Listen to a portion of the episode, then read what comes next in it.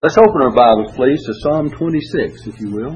David had been having a lot of troubles, and one thing he wanted to maintain was a good relationship with God, in spite of it.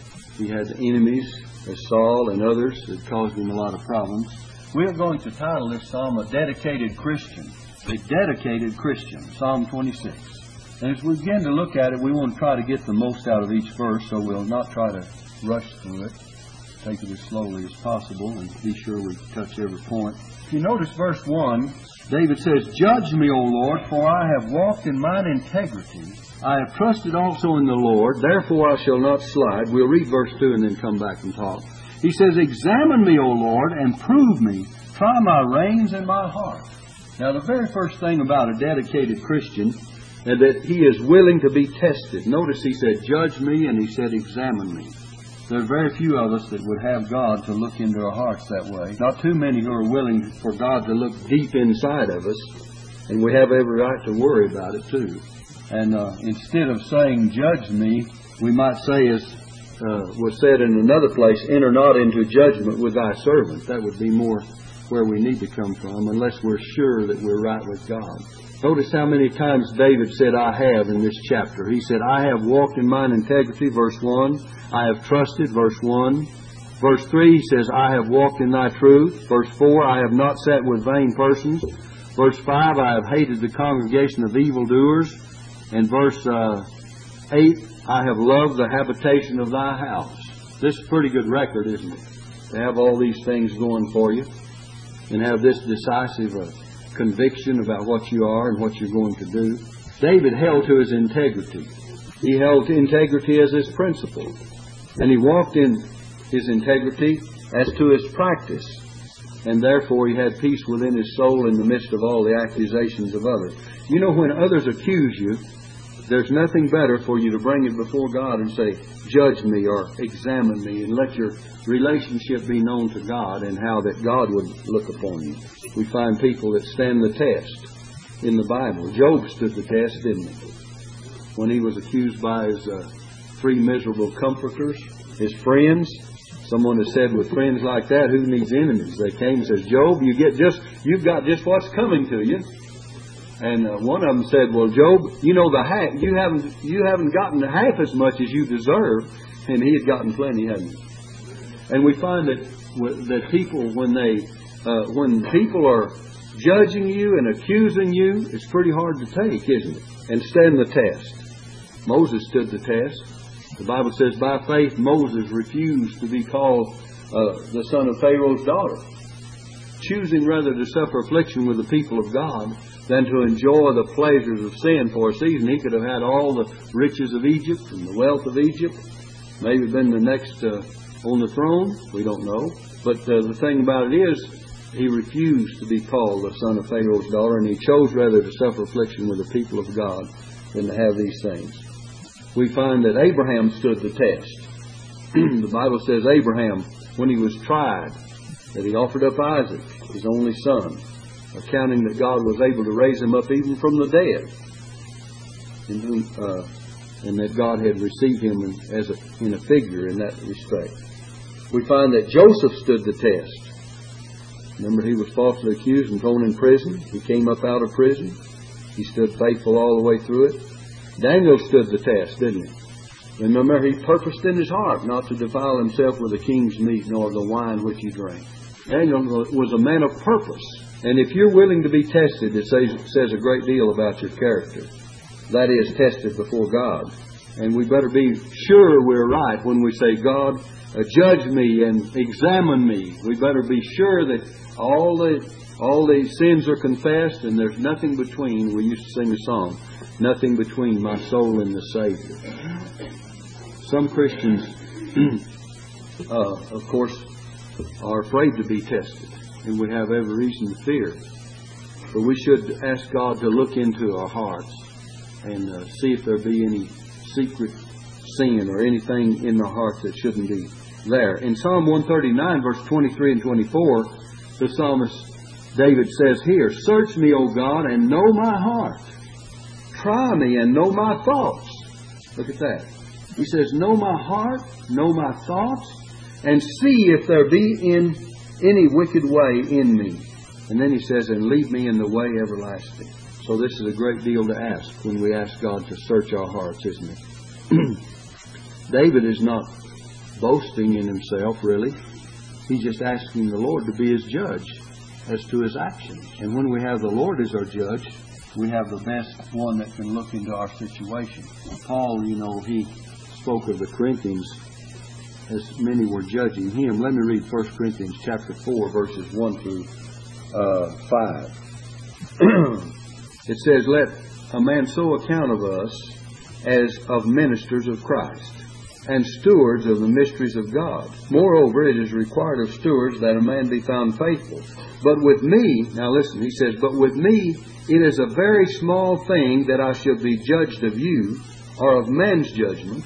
Yea, I judge not my own self. Paul says, I should not be judged of you or of man's judgment, for he says, I judge not myself. I don't even know about my own self, for I know nothing by myself.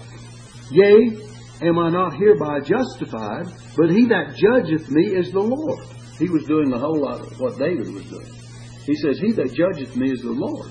And he says, Therefore judge nothing before the time until the Lord come, who will both bring to light the hidden things of darkness, and will make manifest the counsel of the hearts.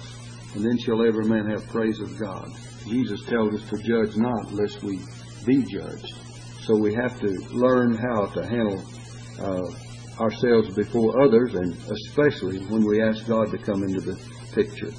So he says in verse 1, Psalm 26, verse 1, hold your place where we're studying. Judge me, O Lord, for I have walked in mine integrity. Now, the reason he could say this is that he was living as he felt in his heart. I have walked in mine integrity. I have trusted also in the Lord. Therefore, I shall not slide. His trust was in the Lord. He says, I've walked in the right way, and I've trusted in the right one. The Bible says, Trust in the Lord with all thine heart, and lean not unto thine own understanding. In all thy ways acknowledge him, and he shall direct thy paths. And David says, I have trusted also in the Lord. And he says, Therefore I shall not slide. He is determined not to slip. He is a man of determination. You know, I like men of determination, of conviction. And that want to go on, that, that are determined they're going to succeed, that they're determined by the grace of God, they will be faithful. Now, it doesn't mean we can rest in our own self-confidence. That's a, that's a, the wrong thing to do. Remember, Peter did that and he failed, didn't he? But it does mean that we should be men of purpose, like we already mentioned Daniel, purposed in his heart. And here, uh, David said, uh, uh, I, uh, he says, uh, therefore I shall not slide. I shall not slide. the ground of his confidence was his trusting in the Lord. What is the ground of your confidence? Is it in yourself or is it in your faith? The ground of his confidence was in his faith in the Lord. He says, I have trusted also in the Lord, therefore I shall not slide. See how those two things are connected? He connects them very uh, close together. The word, therefore I shall not slide. If we didn't have faith in God, we would slide, wouldn't we? Remember, Paul said, by the grace of God, I am what I am. If we start trusting in self, we're going to slide. We have to trust in God. That's why we need to be determined that we will stand and will stand by His grace. Uh, in Psalm 73, you remember, let's, let's look in Psalm 73. You'll find some things about the uh, trusting in God. Psalm 73. about sliding. We've taught you this one time and again, and seems to apply a great deal as we go through the Psalms. Psalm 73, verse 1 and 2, he says, uh, Truly God is good to Israel, even to such as are of a clean heart. But as for me, my feet were almost gone, my steps had well nigh slipped. In the psalm we're reading, he says, uh, Therefore I shall not slide, back in our 26th psalm. But in this psalm he said, My steps were, my feet were almost gone, my steps had well nigh slipped. It means he wasn't very secure. And he goes on to tell in the next several verses, and remember we've taught this time and again that he was envious at the foolish. When he saw the prosperity of the wicked, wicked his feet were upon slippery ground, and they cried out against the heavens and they cursed God and they have more than the heart could wish and their eyes stand out with fatness and says they speak against the heavens and they speak loftily and and uh, that uh, God's people are chastened all day long and and then in verse 13 he says, Verily I have cleansed my heart in vain and washed my hands in innocency. For all the day long have I been plagued and chastened every morning. And then in verse 17 he says, Until I went into the sanctuary of God, then I under, then understood I therein. Surely thou didst set them in slippery places. Thou castest this down, them down into destruction. So until he got into the presence of God, he didn't understand God's dealings with other people, especially the prosperity of the wicked.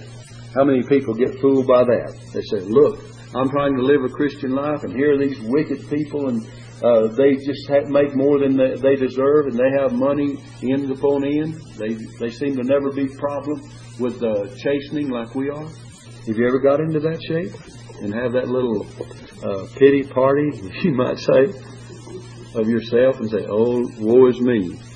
I have so many troubles and I try to do right. Well, that's what happened to in the 73rd Psalm. But here in this Psalm, he says, Because he trusted in the Lord, therefore I shall not slide. And then in verse uh, 2, he says, Examine me, O Lord, and prove me, and try my reins and my heart. He wanted the very utmost of himself to be examined, and we've already touched upon that. In verse 3, he keeps his eyes on the Lord. Now, what do we say about a dedicated Christian? He's willing to be tested, first of all. He's determined not to slip or to slide. The third thing, he keeps his eyes on the Lord. For thy loving kindness is before mine eyes, and I have walked in thy truth. Thy loving kindness is before mine eyes. If we keep our eyes on the Lord, we're looking in the right way. The Bible says, looking unto Jesus, the author and finisher of our faith. All others are human and will cause us to fall. We look at other ways. Remember Peter walking on the water? Jesus bade him to come to him. As long as Peter kept his eyes on the Lord, he was doing fine. When he took his eyes off the Lord and began to look at the boisterous waves, he began to sink. And sometimes if we put our eyes on the storms instead of upon the Lord, we'll find that we're going down. But if we get our eyes back on the Lord, things will be look, looking up and looking all right. And he began to sink and he cried out, Lord, save me. Didn't have long to pray, did he? Tell you what, it was a short prayer, but it was successful. Sometimes it's not the length of the prayer, it's the meaning of it. It's what you mean when you're in trouble. And he said, Lord, save me. And immediately Jesus stretched out his hand and lifted him up. Keep our eyes on the Lord, we'll be all right. So many times we get our eyes upon men. Bible, the center verse of the Bible we've read before, not to put your trust in man or princes, even the next verse. It's in the Psalms, by the way. And the Psalms is the center of the Bible. So, anyway, we find that we need to keep our eyes on the Lord, looking unto Jesus, the author and finisher of our faith. The Bible says in Isaiah chapter 6, in the year that King Uzziah died, now listen, Isaiah says, I saw also the Lord high and lifted up, okay? In the year that King Uzziah died, I saw also the Lord. Evidently, he had been looking at Uzziah. And when he died, he thought, well, I better start looking to God. And you find that in uh, uh, Isaiah chapter 6, and he says, uh, I saw also the Lord sitting upon a throne high and lifted up, and his train filled the temple. Above it stood the seraphims. Each one had six wings. With twain he covered his face, and with twain he covered his feet, and with twain he did fly. We talked about these seraphims before. Six wings. Twain he covered his face. Worship. With twain he covered his feet. Worship. With twain he did fly. Activity. Jesus said, Thou shalt worship the Lord thy God, and him only shalt thou serve. The activity comes after worship, doesn't it? It's never in the reverse order. It's always in this order. Thou shalt worship the Lord thy God, and him only shalt thou serve. So we find that the seraphims, one cried unto another and said, Holy, holy, holy is, the, holy is the Lord of hosts. The whole earth is full of his glory. The post of the door moved at the voice of him that cried, and the house was filled with smoke.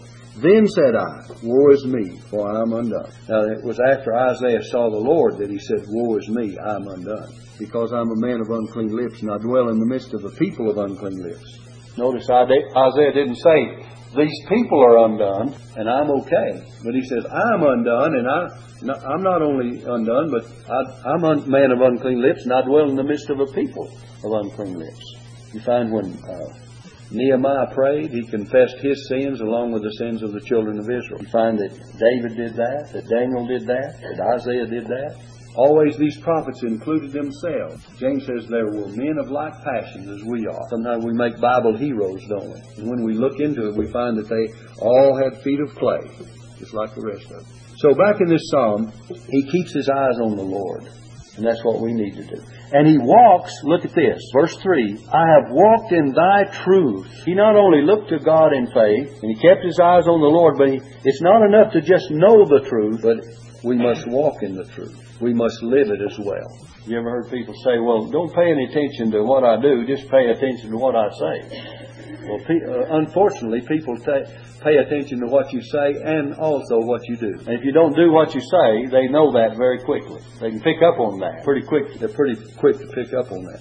In 2 John chapter 4, let me read this for you. The book of 2 John chapter 4, I mean verse 4, there's only one book, I'm sorry. In 2 John verse 4, only one chapter, as well as 3 John, as well as Jude. But in 2 John it says in verse 4, I rejoice greatly that I found of thy children walking in truth, as we have received a commandment from the Father. Now, what made John rejoice? He says, I rejoice greatly that I found of thy children walking in truth, as we have received a commandment from the Father. So, it's not enough to know it, but we should walk in it as well. If we're not willing to walk in it, it does very uh, little good, or does the least good just to know it. It's good to know, but it's also good to walk in it. That's why when you hear it, you go out of the building, you start living this life, and you go out in the public, and you go out and face problems, you still have to walk in this truth. You don't just hear it at the church and go out and live some other way. Because the people that do find themselves in trouble, faced with a lot of problems. and then he is careful about his associates. I want you to read verses 4 and 5. We'll read them together and talk about them. It says in verse 4, I have not sat with vain persons, neither will I go in with dissemblers. And he says, I have hated the congregation of evildoers and will not sit with the wicked. Kind of reminds us of the first psalm that we said was introduction to it all, doesn't it? Remember the first psalm? Blessed is the man that walketh not in the counsel of the ungodly, nor standeth in the way of sinners, nor sitteth in the seat of the scornful, walketh not in the counsel of the ungodly, nor standeth in the way of sinners, nor sitteth in the seat of the scornful. We said that that first psalm with six verses is an introduction to whole, the whole of the psalms. You have the, the righteous and the wicked. You have the godly man and the ungodly man. You have those that uh, are pleasing to God and those that God has to judge because of their sins. So the psalmist here is careful Look at this again, verse 4 and 5. He is careful about his associates. And we are judged by the company we keep. And there's some truth, uh, truth in the statement that you're of guilt by association. If you look in uh, John's Gospel, chapter 18, concerning Judas and Jesus, it says in John 18, verse 4 and 5. Jesus, therefore, knowing all things that should come upon him, went forth and said unto them, Whom seek ye? Remember when they were seeking Jesus there in the garden? They answered him, Jesus of Nazareth. Jesus saith unto them, I am he. And Judas also, which betrayed him, stood with them. Judas was with the people that he was associated with, and they were with him. So the association of the evildoers. The Bible tells us to walk not in the counsel of the ungodly. We find that the Bible tells us that we need many times as Christians to change our associations. Let me read for you in the book of uh, 2 Peter. 2 Peter chapter 4, or no, 1 Peter chapter 4. I want to be, read verses 3 and 4. It says, For the time past of our life may suffice us to have wrought the will of the Gentiles, when, this is our past, we walked in lasciviousness, lusts, excess of wine, revelings, banquetings, and abominable idolatries, wherein they think it strange that you run not with them to the same excess of right, speaking evil of you. You see, once you become a Christian and you start separating yourselves from those that are described here, it says, wherein they think it strange that you run not with them to the same excess of right, speaking evil of you.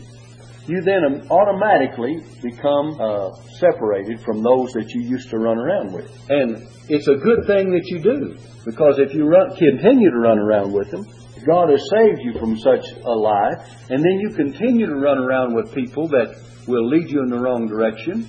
You're going to be associated with them. You're going to fall into their same traps, and you're going to commit some of the same crimes, and you're going to be judged for the for those things that you do. And of course, it's going to lead to disaster in your own life. So it does make a great dif- deal of difference as to what kind of company we keep. We're judged by the company we keep. I've said before, for the sake of those of you that have heard it, uh, just forgive me, but there are many people here that maybe have never heard the the. Uh, little rhyme that I gave you about being associated with the wrong people. How many of you remember about the drunkard, the alcoholic? I'll try to give it to you again, and bear with me, those of you that have heard it, because some are here that haven't. It says, my dad taught me this. He was law enforcement man and had to pick up drunks on the street all the time and deal with uh, people that were alcoholics and and uh, living uh, ungodly lives. But he taught me this. It says, It was in the late November, as well as I remember, I was walking down the street in modern pride when my heart began to flutter and I lay down in a gutter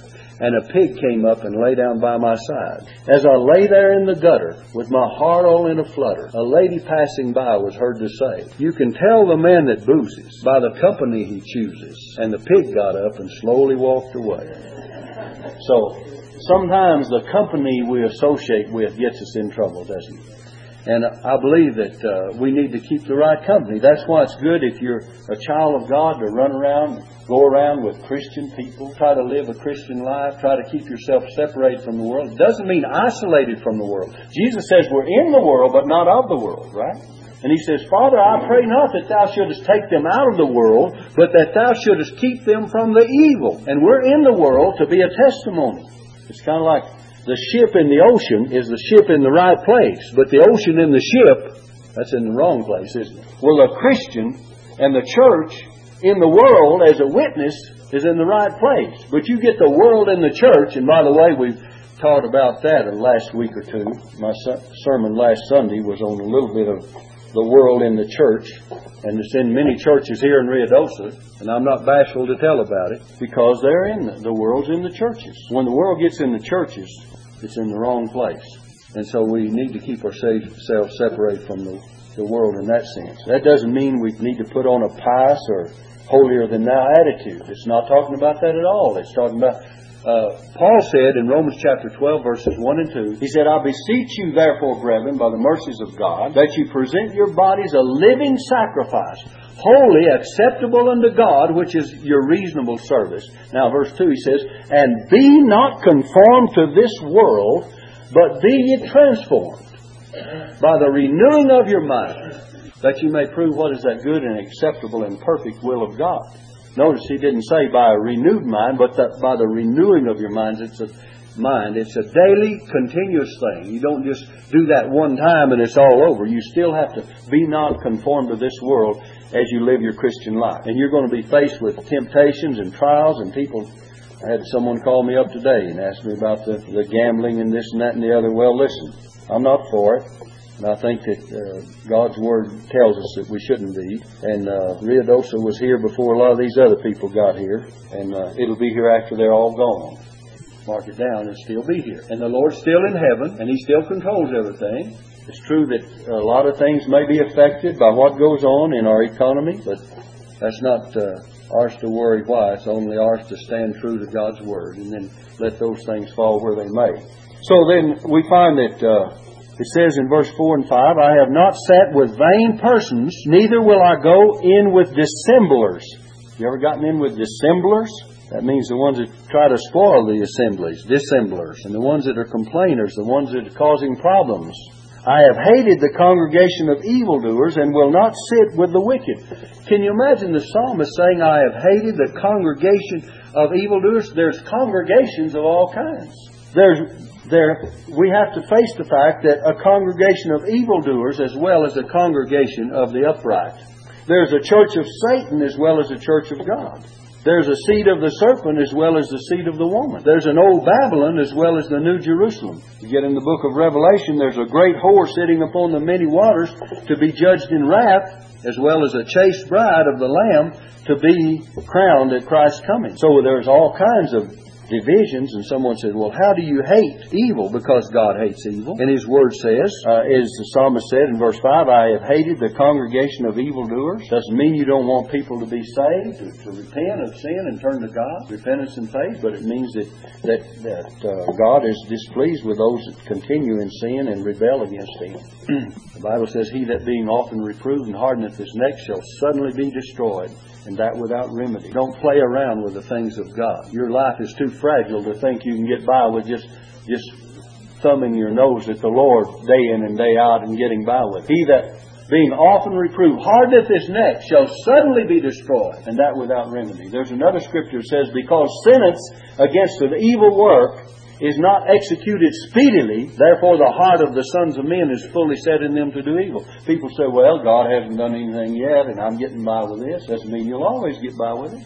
God is slow to wrath, and judgment is His strange work, but nevertheless it's His work. Let's look in verse uh, 6, if you will, please. I will wash my hands in innocency, so will I compass thine altar, O Lord. He's not only uh, careful about his associates, but he keeps his hands clean. All religion is vain without purity.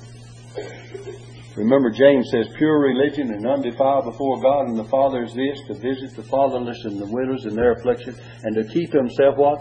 Unspotted from the world. He keeps his hands clean. We know that in the Old Testament there was a brazen laver that the, the priest Aaron and his sons were to wash their hands and their feet before they entered into the tabernacle. They could not enter in till they washed at the brazen laver. There was a brazen altar out front they had to offer the sacrifice there and take of the blood there. They had to wash in the brazen laver. Then they could enter the, the door of the tabernacle, and they came in and tended to the uh, candlesticks on one side, the seven branch candlestick, and the table of showbread on the other side. And once a year, the high priest would go in behind the veil with the blood of the sacrifice of the brazen altar and sprinkle on the mercy seat the, the atoning blood and there make atonement for the sins of the children of Israel a year at a time. And we don't have to do that because Christ entered in once. The Bible says in Hebrews 9 verse 12, neither by the uh, neither by the blood of bulls and goats, but by his own blood he entered in once into the holy place, having obtained eternal redemption for us. So he did this one time, and he sat down on the right hand of God. It's done, forever done. He must keep his hands clean. James says, Cleanse your ha- hands, you sinners, and purify your hearts, you double minded. So we need to cleanse our hands. We need to have our hearts and consciences clean before the Lord. And the only way we can do that is, is serving God with a true heart and true conscience. In Acts 23, verse 1, let me tell you what Paul said. Paul, earnestly beholding the council, said, Men and brethren, I have lived in all good conscience before God until this day. You see, you have to you have to go go home at night and you have to go to bed and sleep with yourself. You have to you have to sleep with the things of your heart between you and God. My wife was remarking says says you know I go to bed and I go to sleep. I mean instantly. I stay up till I get sleepy and then when I get ready to go to bed I go to bed and I sleep. And you know if we'll just get things off our heart and conscience and mind and make sure that everything's right with God, it's a little easier. Doesn't mean people don't have problem with that. And from time to time, people that really have a habit of sleeping good in the night uh, can have a problem with it. But on the other hand, what I'm saying is let's keep our, our heart clear with between us and God and our hands clean. Paul said he had a cl- clean and clear conscience. Jeremiah 4 verse 14 says, O Jerusalem, wash thine heart from wickedness. Didn't say Jerusalem, wash thy hands from wickedness, but wash thine heart from wickedness. We need to cleanse our hearts. Now there is a cleansing that's through the atoning blood of Christ. That is perfect cleansing for us. The Bible tells us that if we confess our sins, He is faithful and just to forgive us of our sins and to cleanse us from all unrighteousness. Let's look down at verse 7 now. It says in verse 7, That I may publish with the voice of thanksgiving and tell all thy wondrous works. Here the psalmist has a spirit of gratitude. We're talking about a dedicated Christian. First of all, he is willing to be tested. He is determined not to slip. He keeps his eyes on the Lord. he is careful about his associates. He keeps his hands clean. And he has a spirit of gratitude. Real gratitude will be expressed one way or another. Secret discipleship is not worth a whole lot to the Lord or anyone else. The Bible says in Psalm 107 verse 2, let the redeemed of the Lord say so. The Bible says in everything give thanks.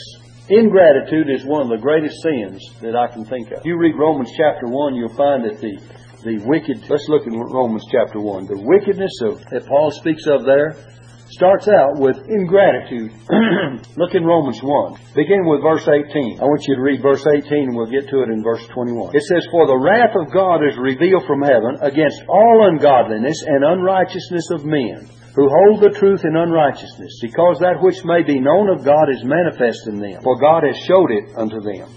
For the invisible things of Him from the creation of the world are clearly seen, being understood by the things that are made, even his eternal power and Godhead, so that they are without excuse. Now here's the reason, verse 21. Because that when they knew God, they glorified him not as God, neither were what? Thankful. Ungrateful creatures, but became vain in their imaginations, and their foolish heart was darkened. Professing themselves to be wise, they became fools, and so on and so forth.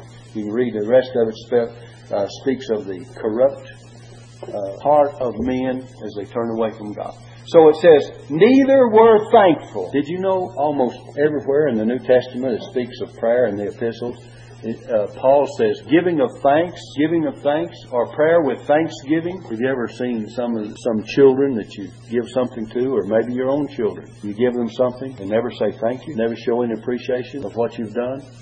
That's ingratitude, isn't it? That's being unthankful. Some people are unthankful. You can do a lot for, for folks, and you know they just take it. Thank you. They don't even say thank you. just take it, and more coming. You know, more coming. But does it hurt to say thanks? Not at all. It doesn't hurt to thank mothers and daddies for what they do for you. It doesn't hurt us to thank God for what He does for all of us. And thanksgiving is one thing that ought to be prominent in our lives as Christians. And I want you to notice the next thing that he says in verse uh, 8, Psalm 26, verse 8 Lord, I have loved the habitation of thy house. and the place where thine honor dwelleth. I have loved. In other words, I love to go to the place of worship. Psalm 122, verse 1, he says, I was glad when they said unto me, Let us go into the house of the Lord. God is honored and praised and worshiped. And God is not honored and praised and worshiped in any place like in the church. Ephesians 3.21 says, And to him be glory in the church throughout all ages, world without end. Glory in the church. He is to be glorified in the church. He's to be the, the, the main person. Jesus said, Where two or three are gathered together in my name, there am I in the midst of them. And we claim the Lord's presence in our midst and the presence of His Holy Spirit in our midst. And He's promised to meet with His people. He has made a promise to meet with His people. You know, I would think, I would hate to think that we didn't expect God's presence in our services, in, a, in our midst. The Holy Spirit is within us, and the Holy Spirit is within the church. The Bible tells us that uh, Paul said concerning the church at Corinth, he says that you're the temple of God. And then he says your body is the temple of the Holy Spirit, the Holy Ghost, which dwells in you. So he's not only in the individual believer, but he's in the hearts and lives of people. Lord, I have loved the habitation of thy house and the place where thine honor dwelleth. That means that we should go to the house of God. If you read in the book of Deuteronomy, chapter 12, and verses 13 14, he says, Take heed to thyself that thou offer not thy burnt offerings in every place that thou seest, but in the place which the Lord shall choose in one of the tribes, there thou shalt offer thy burnt offerings, and there thou shalt do all that I command thee. God had a place in the Old Testament. He has a place in the New Testament. We need to attend the house of God. You know, I've noticed that the very sermons, the very messages that people miss are the ones that they uh, fail to come to the house of God. The very, the very messages they need is the one that they fail to attend. The very blessing is missed that you need when you fail to be in God's presence, in God's house. Uh, that was true of Thomas. Let me read for you the book of John, the 20th chapter. Listen, verse 24, Jesus, of course, had appeared to the disciples. Verse 21, he said, Peace be unto you. And then in verse 24 it says, But Thomas, one of the twelve, was called Didymus, was not with them when Jesus came. See, Thomas, one of the twelve, was not with them when Jesus came. Have you ever thought about you know, a lot of times we think, well, it won't hurt to miss this service or that service or the next one. Well, it may not. But then that may be the very thing that you need. That may, may be the very thing that you need. I know a lot of folks that uh, are not here tonight that possibly could have uh, been helped by listening to some of these things of a dedicated Christian. Willing to be tested, determined not to slip, keep your eyes on the Lord, careful about your associates, keep your hands clean, have a spirit of gratitude, love to go to the place of worship, and we should. And then I want you to look at verses 9 and 10. It says, Gather not my soul with sinners, nor my life with bloody men, in whose hands is mischief, and their right hand is full of bribes. Notice what he says. Gather not my soul with sinners, nor my life with bloody men. He is horrified even at the thought of having to spend eternity with the lost. Wouldn't that horrify anyone? At the very thought of it. Someday all the lost will be gathered together and there will be a great separation day coming. Jesus speaks of it in Matthew 13, and he says he'll separate the tares from the wheat. There's coming a day of separation. Certainly, we would hate the thought of being gathered together with the wicked. And yet, the Bible tells us in the book of Revelation, listen, chapter 21, verse 8, it says, The fearful, but the fearful, and unbelieving, and abominable, and murderers, and whoremongers, and sorcerers, and idolaters, and all liars shall have their part in the lake which burneth with fire and brimstone which is the second death. Notice the classification here the fearful and unbelieving, and then the abominable, and the murderers, and whoremongers, and sorcerers, and idolaters, and all liars.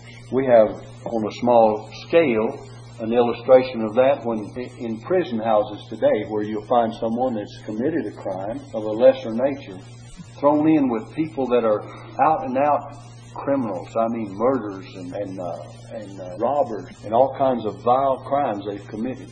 And we find people thrown in prisons with those kind of people. So there's a great danger and there's a great fear to be associated with the most awful of criminals. If You think of our prisons today and think of how many people are alongside of those that, that have raped and killed and murdered and plundered. And there are other people right alongside them that maybe have committed crimes, but not of a lesser sort. And they have to associate with them. And the psalmist says, Gather not my soul with sinners, nor my life with bloody men. We don't, he didn't want to be associated with them here, and much less in the hereafter, in whose hands is mischief, and, and their right hand is full of bribes. But as for me, look at this, his motive is right now. As for me, I will walk in mine integrity. His motive is right. And yet he realized the need of constant cleansing and mercy. I will walk in mine integrity. Redeem me and be merciful unto me. He still prayed for mercy. The Bible tells us we need daily cleansing. Cleansing and mercy he was praying for. Redeem me and be merciful unto me. We walk in a world that's sinful. Jesus washed the disciples' feet because they became contaminated in their walk in this world. He tells us we need daily cleansing. 1 John chapter 1, if we confess our sins, verse 7 through 9, He is faithful and just to forgive us our sins and to cleanse us from all unrighteousness. So we need daily confession and cleanse. He goes on to say, if we say we have not sinned, we make Him a liar. His word is not in us. We say we have no sin. The truth is not in us. So we must confess that we are sinners by nature and that we have sinned actually as well. And then we need the cleansing that He provides.